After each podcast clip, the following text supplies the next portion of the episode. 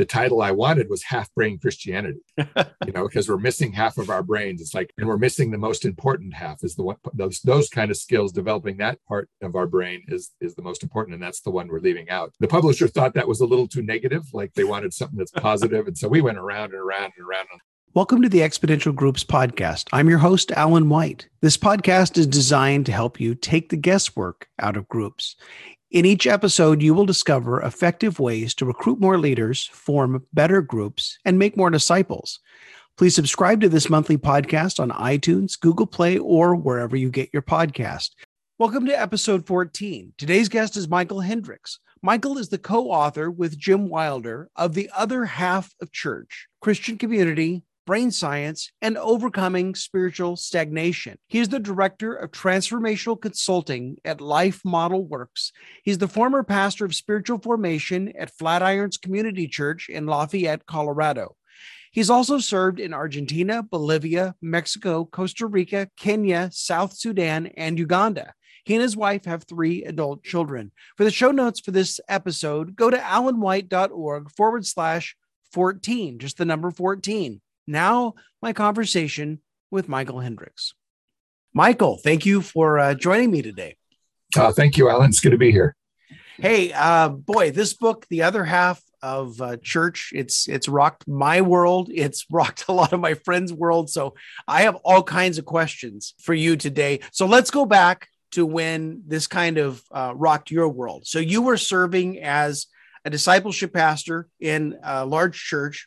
You were experiencing some dissatisfaction with how the church was making disciples. Tell us about that. Dissatisfaction was in the whole disciple-making process in general. You know, as a pastor of discipleship, I tried a lot of things, you know, including kind of a beginner's book, basic training, that kind of, because we had a lot of really new believers. I did a 5-week training in spiritual disciplines, a Bible reading plan, all this kind of stuff. And the thing I kept bumping into is that those things worked really well for some kinds of problems, and they didn't seem to work at all for others. And some people responded really well. Others didn't respond at all. I kept bumping up against this word sometimes. Like it would work. They seemed to be working sometimes and not others. And so my dissatisfaction was more like it seemed to me that I was missing some big pieces of the puzzle, but I had no idea what those pieces were.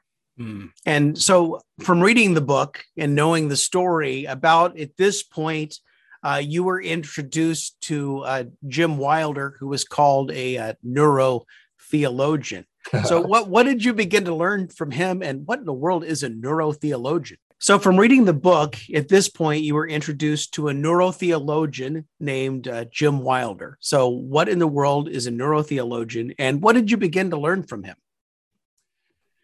Yeah, well, you know, in my frustration being a discipleship pastor, I ended up meeting up with a man who had done this kind of thing his whole life, and wanted to have lunch with me. And I kind of shared some of my frustrations about the sometimes, you know, where it seems to work. So like we're missing big pieces. And he said, well, let's start meeting together and studying discipleship. And I pulled another pastor friend in. And he was the one who the first time, you know, so we're reading books and we're trying to study every angle of discipleship possible. And he's the one that mentioned, you know, he said, you know, we need to make sure we don't also forget the role the brain plays in discipleship. And that was so outside my way of thinking that I kind of didn't even know what he meant to say. And it seemed kind of weird even. And so I kind of ignored the topic and we went on to another topic. But a month later, you were meeting every month. He mentioned it again. And he says, you know, I think we need to take in count the role that neuroscience plays in how God designed the human brain to form our character and to mature us. At that point, the second time I looked at him, his name's Bob. I said, Bob, and Bob kind of smiled and said, well, let me invite my friend, Dr. Jim Wilder, to our meeting next month, our lunch. And I think he can probably answer your question better than I could. And so it was that lunch where we sat down and my friend Bob introduced me. This is Jim Wilder. He's a neurotheologian. He studies the cross-section of the Bible and brain science and discipleship and how we learn and grow as Christians. And when he said neurotheologian, I thought, I've never heard that word in my life. I don't know what that means, but I was fascinated. I was interested. I was especially interested because I was right at the point where I was bumping up against the wall. You know, I'm basically hitting my head on the wall over and over again as a discipleship pastor. And all of a sudden there's someone here that has some new information or some new perspective. I've never heard of it before. And so Jim looked across the table at me and he said, well, Michael, what do you want out of this meeting? And I said, I would love to know a little bit about the role the brain plays in discipleship and how we grow as Christians. And I'd also like to kind of, try some of these new practices out that maybe are practices we don't normally associate with, discipleship, quote unquote. And so Jim, he bent over and pulled a plastic brain out of his bag, and he disconnected the two halves of the brain and started showing us how information, how our relational surroundings and the way we perceive it flow through the brain, what he calls the control processor of the brain. And he says, we really have two brains. We have a left brain and a right brain. They focus on very different problems. So they're very interconnected too. They play together. They're not separate. But it's almost like they're like two brains because they really do specialize in different tasks. And he said the left brain is what we usually just think of as the brain. It's thinking, problem solving, talking, telling stories, is our willpower, information, all of that kind of stuff is really heavily left brain conscious. But he said the right brain is actually the more powerful brain, but it's pre-conscious. In other words, it doesn't process words, but it's our relational brain. It processes who are we attached to, who are the people who are most meaningful to us. It has to do with how we process emotions and grow emotional resilience. Emotional resilience is not a term I used a lot in discipleship, but Jim says it's one of the keys to be able to stay loving and relational in the midst of intense emotions. It's when we most easily stop acting like Christians. Mm.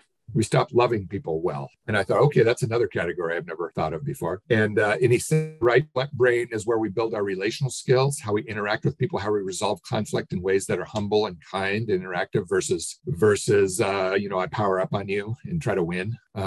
It's where we experience God's presence non-verbally, where we can kind of just feel that God is with us. Most of us Christians, if we've been walking with Jesus for a while, there's times when he feels so close. And there's other times where it feels like, I feel kind of like I'm all alone in this right now. And that's very much a right brain skill, and you can build your ability to stay connected and sense his connection. It's something, it's a part of our brain called the cingulate cortex that allows us to feel attuning and to tune with each other. And so, and love, the big thing, the right brain, really the whole brain, but the right brain especially was designed with love as its basic design premise. It's all has to do with love. And, you don't read very much of the Bible or go very far into reading about Jesus' life where Jesus puts love front and center in discipleship. And so once he started explaining these things, I was all in. I was all in.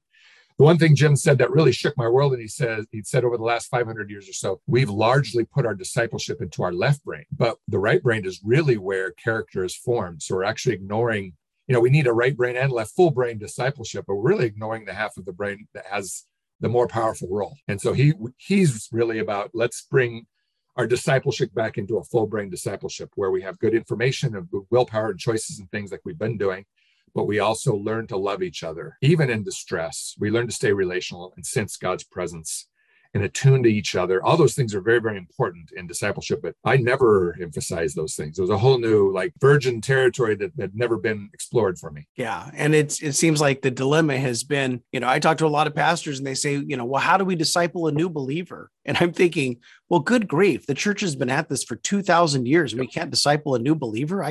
What are we doing? But now you told me recently that your book, The Other Half of Church, you had proposed a different name to your publisher. What were you going to call it and why? Well, from those conversations with Jim Wilder and others, when I had the chance to write the book, and Jim's the one who kind of threw it to me, gave me this opportunity. And the title I wanted was Half Brain Christianity, because we're missing half of our brains. It's like, and we're missing the most important half is the one, those kind of skills, developing that part of our brain is the most important. And that's the one we're leaving out. The publisher thought that was a little too negative, like they wanted something that's positive. And so we went around and around and around on the title. And finally, just one of the people that worked there that we didn't even know that well. He just says, well, how about The Other Half of Church? And I said okay, I think I could live with that because it's, it doesn't really explain what it's about, but it makes you curious. I want to know more. What do you mean? What other half? And so that's how we settled on that. Yeah. Well, I actually spent a couple of months going chapter by chapter through the book with a dozen pastors. And we referred to ourselves as the half-brained group. But what we had to say, we were half brain, not half wits, because that would be a whole other thing, right? Right. So, looking at, you'd mentioned, how the church has attempted to make disciples in the last 500 years. Obviously, 500 years ago, the invention of the printing press, getting the book back in the hands of the people, But then it almost seems like the Enlightenment just kind of hijacked the whole disciple making process. And, you know, and we've experienced people that are very knowledgeable about scripture. And yet when you look at their attitudes, when you look at their actions, not quite reflecting. And so one of the things you guys were kind of wrestling with in the book was this, the idea of accumulating knowledge and making right choices isn't actually the formula for developing Christ-like character. And then you talk about 4 elements that are necessary. So what are these elements? I know we could talk for like 5 hours on this, but what are these elements and how do they help people to grow, to become more like Christ? Yeah, these elements are very largely love-based. Everything is centered on love. It's very relational. It's very dominantly placed in the right brain, these skills. We're not saying, by the way, that we think the left brain skills, you know, studying the Bible, studying scripture diligently, memorizing scriptures, praying together, although praying is a full-brained activity, you know, listening to sermons, those are all important. What we're saying is that let's bring the other half in and have them both work together. Right. And so in the book, we use the analogy of soil, because the church, and specifically thinking of the discipleship process that Jesus told us to go and make disciples, what we're trying to do is grow people. We're trying to grow a people that learn to live in God's kingdom on earth. And the central quality of those people is that they love really well. Okay, so this is all, again, aimed at love. And so we use the analogy of soil because we drew from an experience of mine when I planted tomatoes in our home and they just went crazy. They almost like took over our house. We had so many, we had hundreds of tomatoes. By the time the frost was coming, you know, in Colorado, you have to pick all your green tomatoes when you know the first frost comes because it'll kill everything. And I picked up something like 400 tomatoes. You know, I was like, whoa, this is easy. Wow. And the following year, it was pretty good. And I had about half that much. And the next year, less. And pretty soon, it's like I got 20 tomatoes the entire year. And I'm like, what's going on here? And I looked it up online and it said, oh, yeah, tomatoes are tremendous users of all the nutrients of the soil. It'll run your soil dry. It'll kind of run it down. And so if you plant tomatoes, you need to rebuild, constant rebuild the soil with nutrients and everything that the tomatoes need to grow. And we believe that's a good analogy for this, that the church, the soil of the church has really gotten run down to grow people who love like Jesus loves. You know, we really want to grow a people who can love like Jesus loves.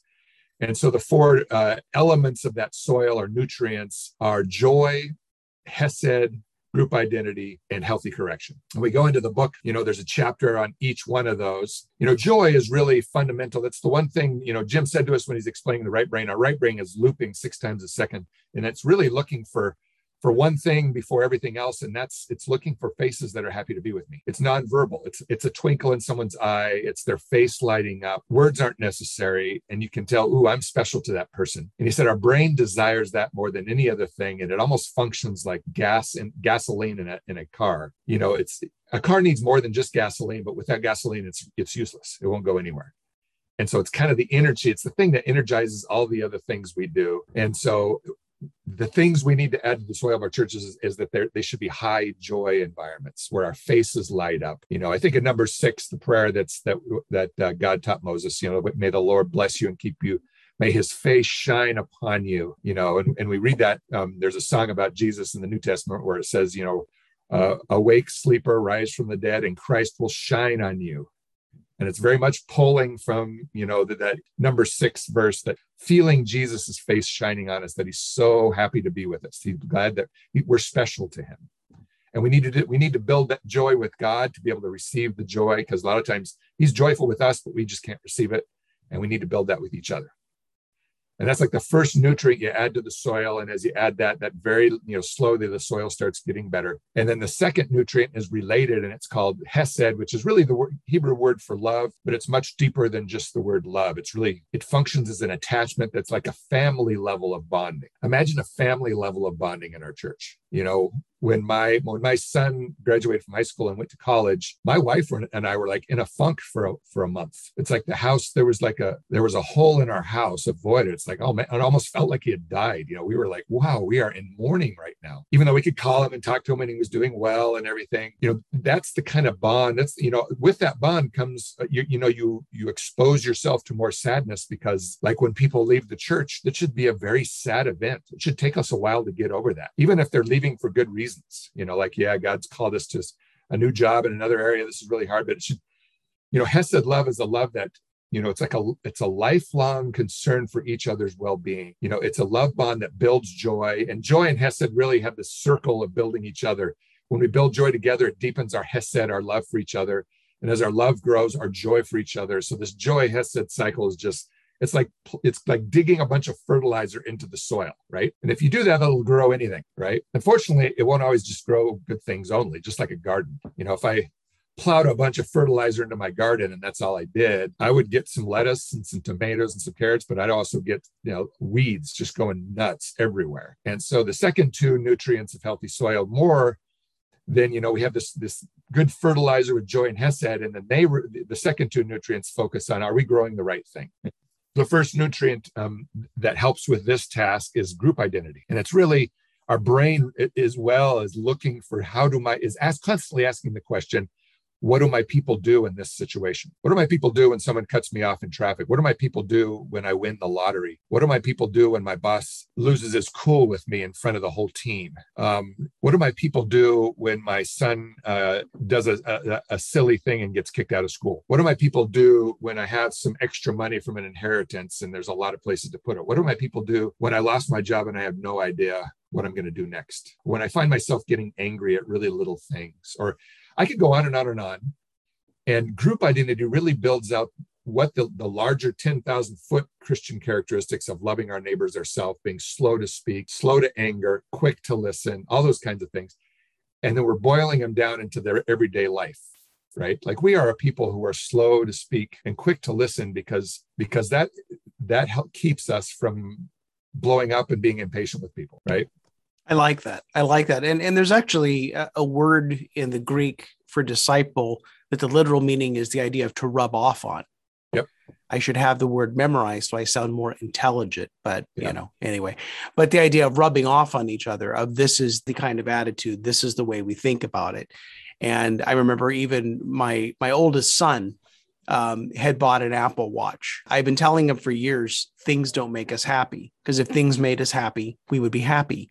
Yeah. And so he gets this new Apple Watch and he says, wow, I really thought I would be happier, you know, with this watch than I am.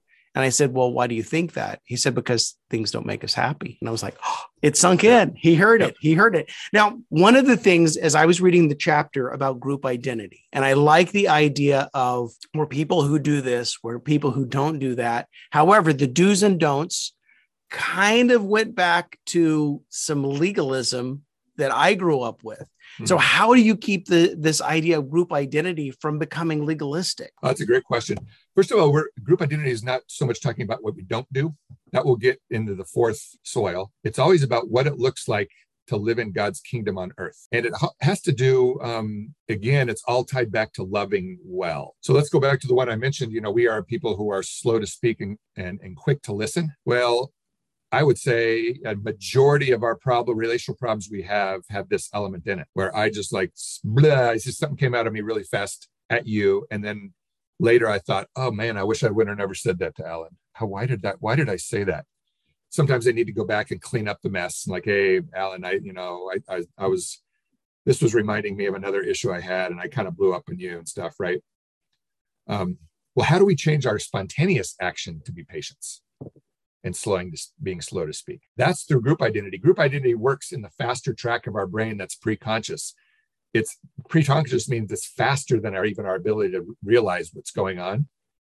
Group identity, if we start building it and talking and sharing stories about being slow to speak and quick to listen, and we can also even share stories of when I didn't do that and say, you know, what it really looks like for me to act like in that situation, I really would have acted this way. So we don't even need to be perfect. We can share our failures and still build group identity of when I was quick to speak and blew something up. So this really goes to kind of the idea of the half-brain thing, that if I went and read a book about it, then I might catch a little bit of that, but there's something stronger with being with a group of people who are actually practicing. Right. The left brain knowledge and information help us go clean up the mess as well. When I'm quick to speak and I say something to you that I then wish that I really think, you know, God, Jesus, I never saw Jesus doing things like that. And then the left brain activity would be I go to you and apologize and show you where I was wrong, and we get good together and stuff. You know, it cleans up messes. But how do I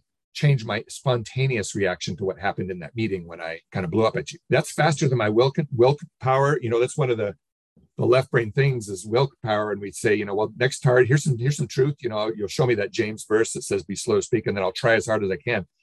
The problem is that doesn't work because this is much faster. My reaction's always already out by the time I realize, oh, that's not the way we act.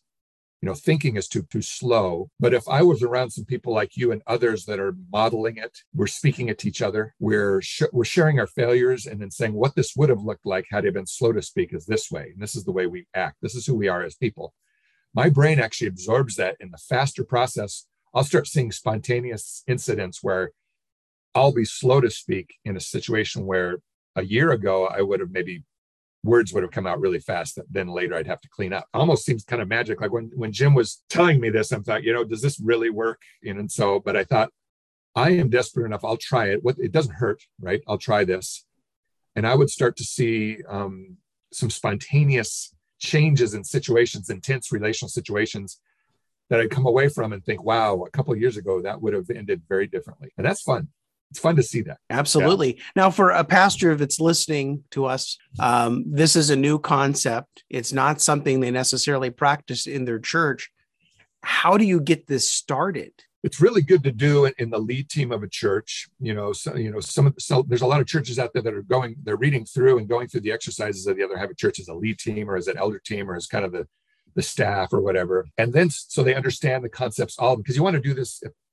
Pastors can't do this alone in his office. This is very much a community needed effort. And so get people through this and then get them together and say, let's start building a group identity for our people here in this church. You can start with some basic ones that are true of all times. And then different societies, different communities across our land and across the world have different strengths and weaknesses. And so you even in different churches do, and there's some, you'll start to see some character weaknesses in our church and then start building specifically that area of the soil up, right? Like rich churches versus poor churches are going to have different kinds of, an immigrant church that's bilingual is going to have certain problems and certain benefits.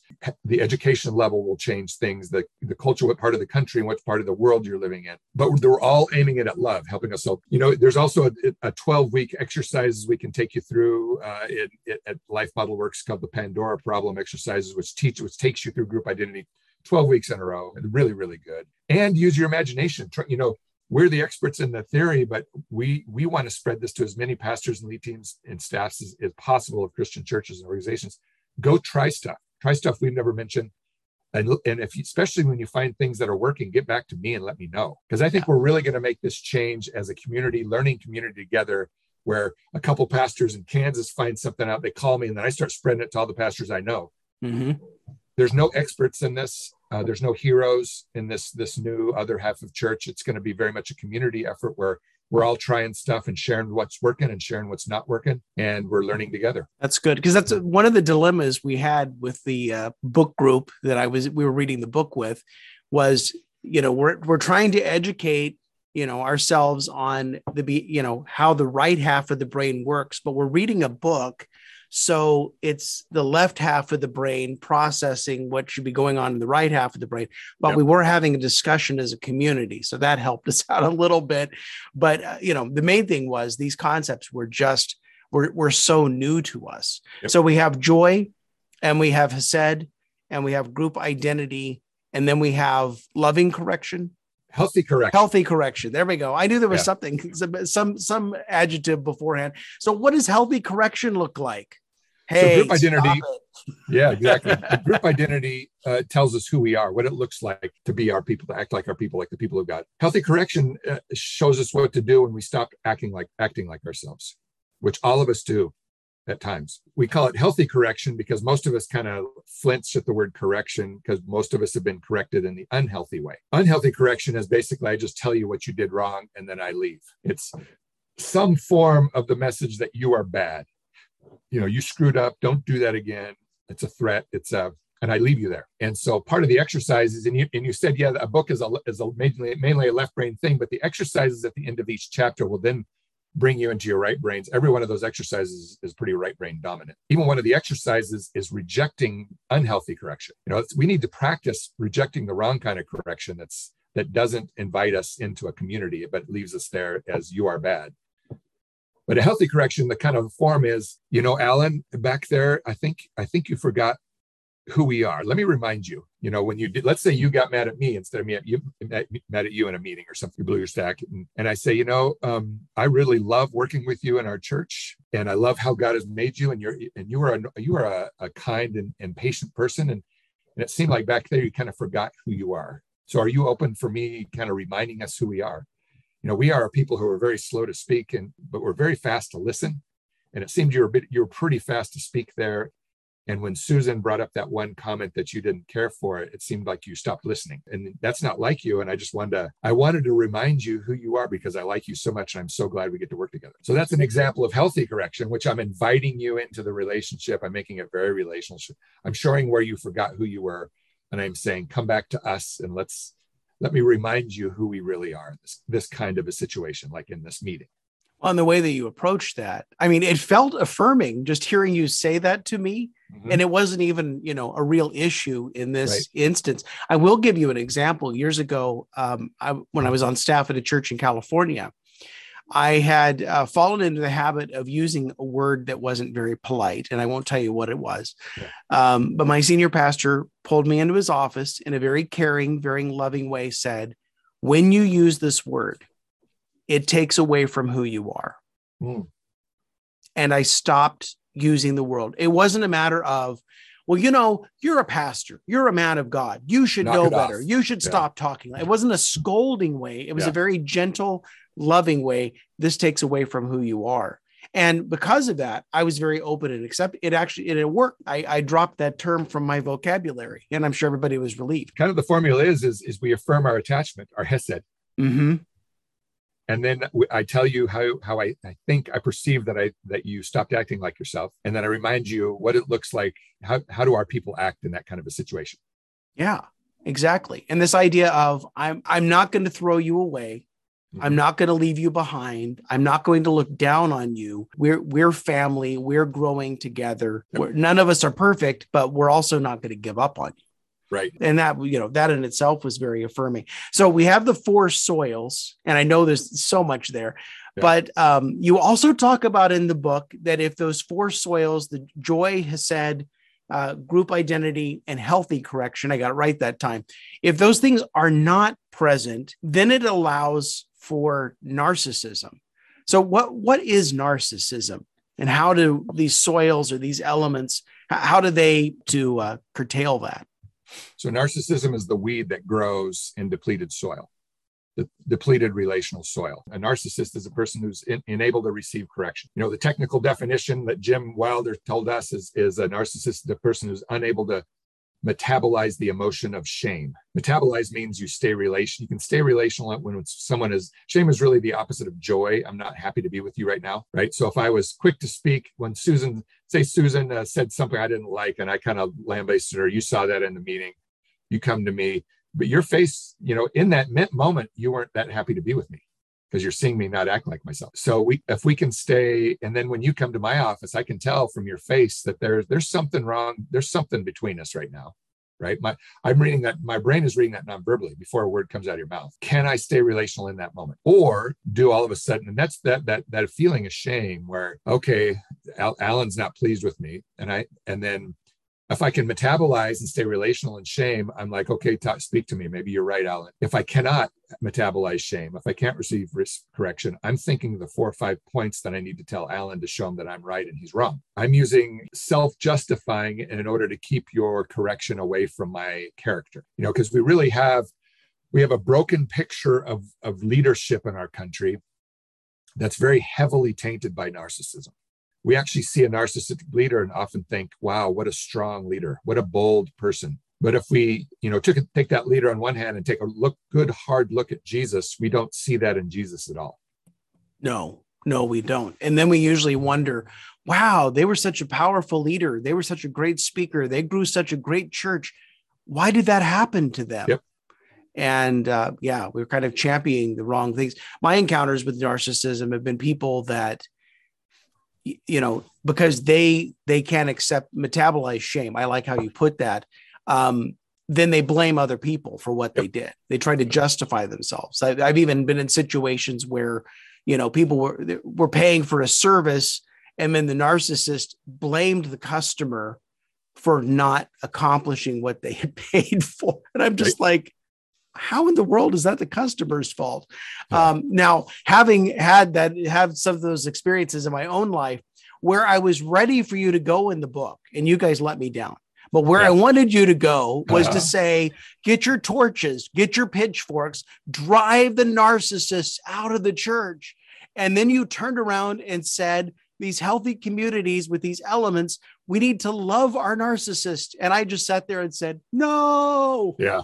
Relationally speaking, a narcissist is like a person with a broken leg. It's a deep brokenness. Can we get through their self-justifications and their need to win all arguments and inability to receive any kind of corrections, and see them from Jesus's eyes, which is like, oh, this person is broken and needs help. Don't abandon them. Don't leave this man or this woman behind. Now, a lot of us think, even most psychologists believe narcissism is incurable, and Jim Wilder is really an expert in that. And he would say, narcissism is incurable in a one-on-one situation, like with a counselor, or one-on-one confrontation is never going to work. You need to bring into the group identity area of the brain, which is the prefrontal cortex on the right side. You need to have lots of well-built, strong attachments to him, well-built group identity that he agrees with. And if you can start appealing very gently, we're gentle confronters, right? We're not harsh confronters, but we're not gentle enablers. We're gentle confronters when we see someone not acting like who we are as the people of God. And we gently confront and say, hey, I really appreciate that you're leading this meeting. I appreciate the effort. And it was a really good meeting too. I think we got a lot done, but the way you handled with Susan there, it seemed to me like you were really, really quick to speak and to let her know that you were right and she was wrong. And if you remember from our group identity that we've been practicing, we are a people that are slow to speak and very, very, very fast to listen. And it seemed you were the opposite. If you've been preparing the soil of that church, and this is hard to do because sometimes narcissists won't let you do that. Right. So we're speaking about the ideal model. We're also speaking about every church should be doing this, even if you don't have a narcissistic pastor, because who knows, the next staff member or pastor that comes along. If you're building up your soil right now and they get there, the narcissism then will not be able to thrive. And so they will either change or they will jump ship. But what they won't do is what happens too often is go like a weed and just start growing everywhere and covering all the plants up and squeezing all the fruit out of that church. That's good. It's difficult, but but it's good. So these concepts, obviously, from things that we've learned in seminary, things that we've learned in ministry, speaking of pastors in general, are different. We didn't have classes on this in school. Mm-hmm. And I find obviously, a lot of times the dilemma of making disciples is that the disciple maker wasn't ever properly discipled themselves. Right. So we talked about this a little bit earlier, but if a pastor or a church is interested in this, clearly they can go and get a copy of The Other Half of Church. But how do you help pastors implement this in their ministries, in their own lives, in their churches? Yeah, those you just kind of got on the first one I would recommend is to, go through, read The Other Half of Church together with your team, with your group, whatever that is for your ministry or church. There's a church here in Boulder that the entire 20-person staff read through it, but not just read through it, do the exercises together. As a matter of fact, the reading you can do on your own and maybe discuss some, but make sure you do the exercises at the end of the chapter together and let that right brain start to develop. That's a good, easy first step to do that. And also prepares you for the second thing is that we are open and are actually developing consulting to ministries and churches where we can meet with you in a consistency or frequency that works for you, both in person, if you're in our area, or online.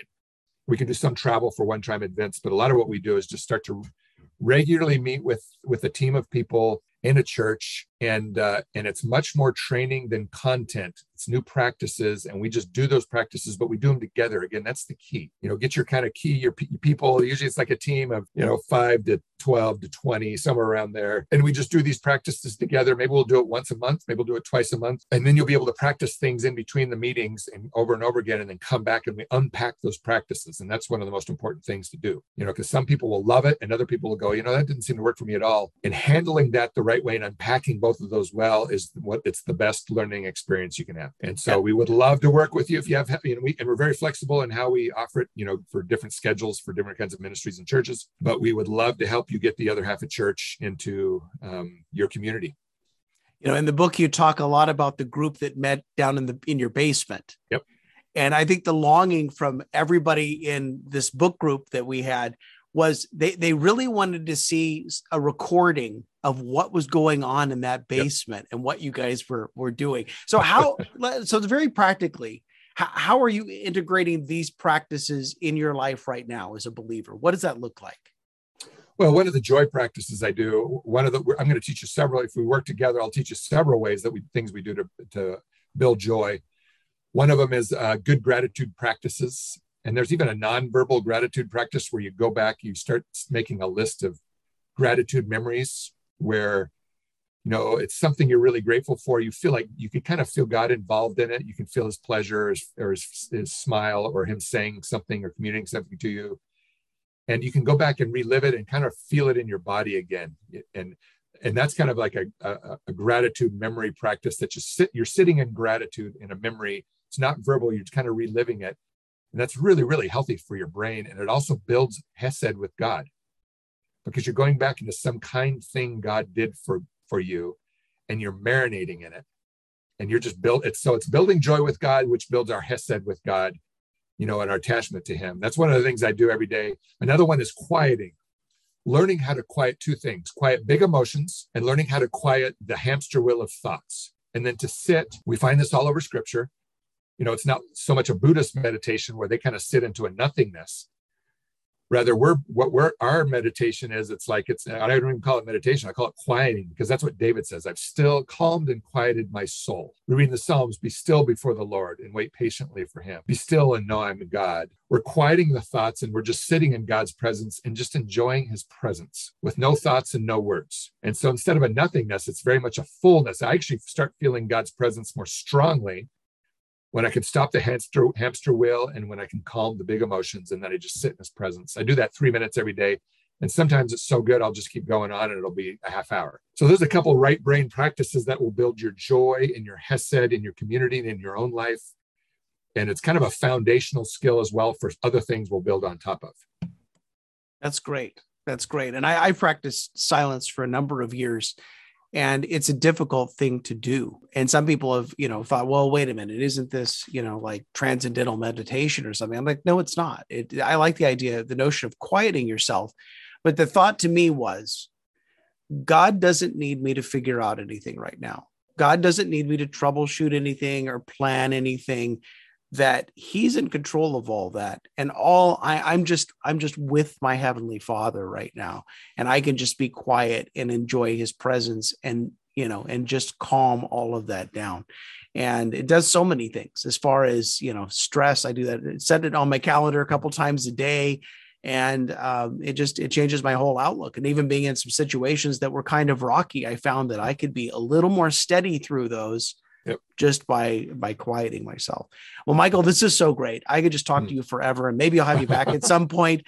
But thank you. Thank you for the book, and thank you for getting the word out there, for joining us.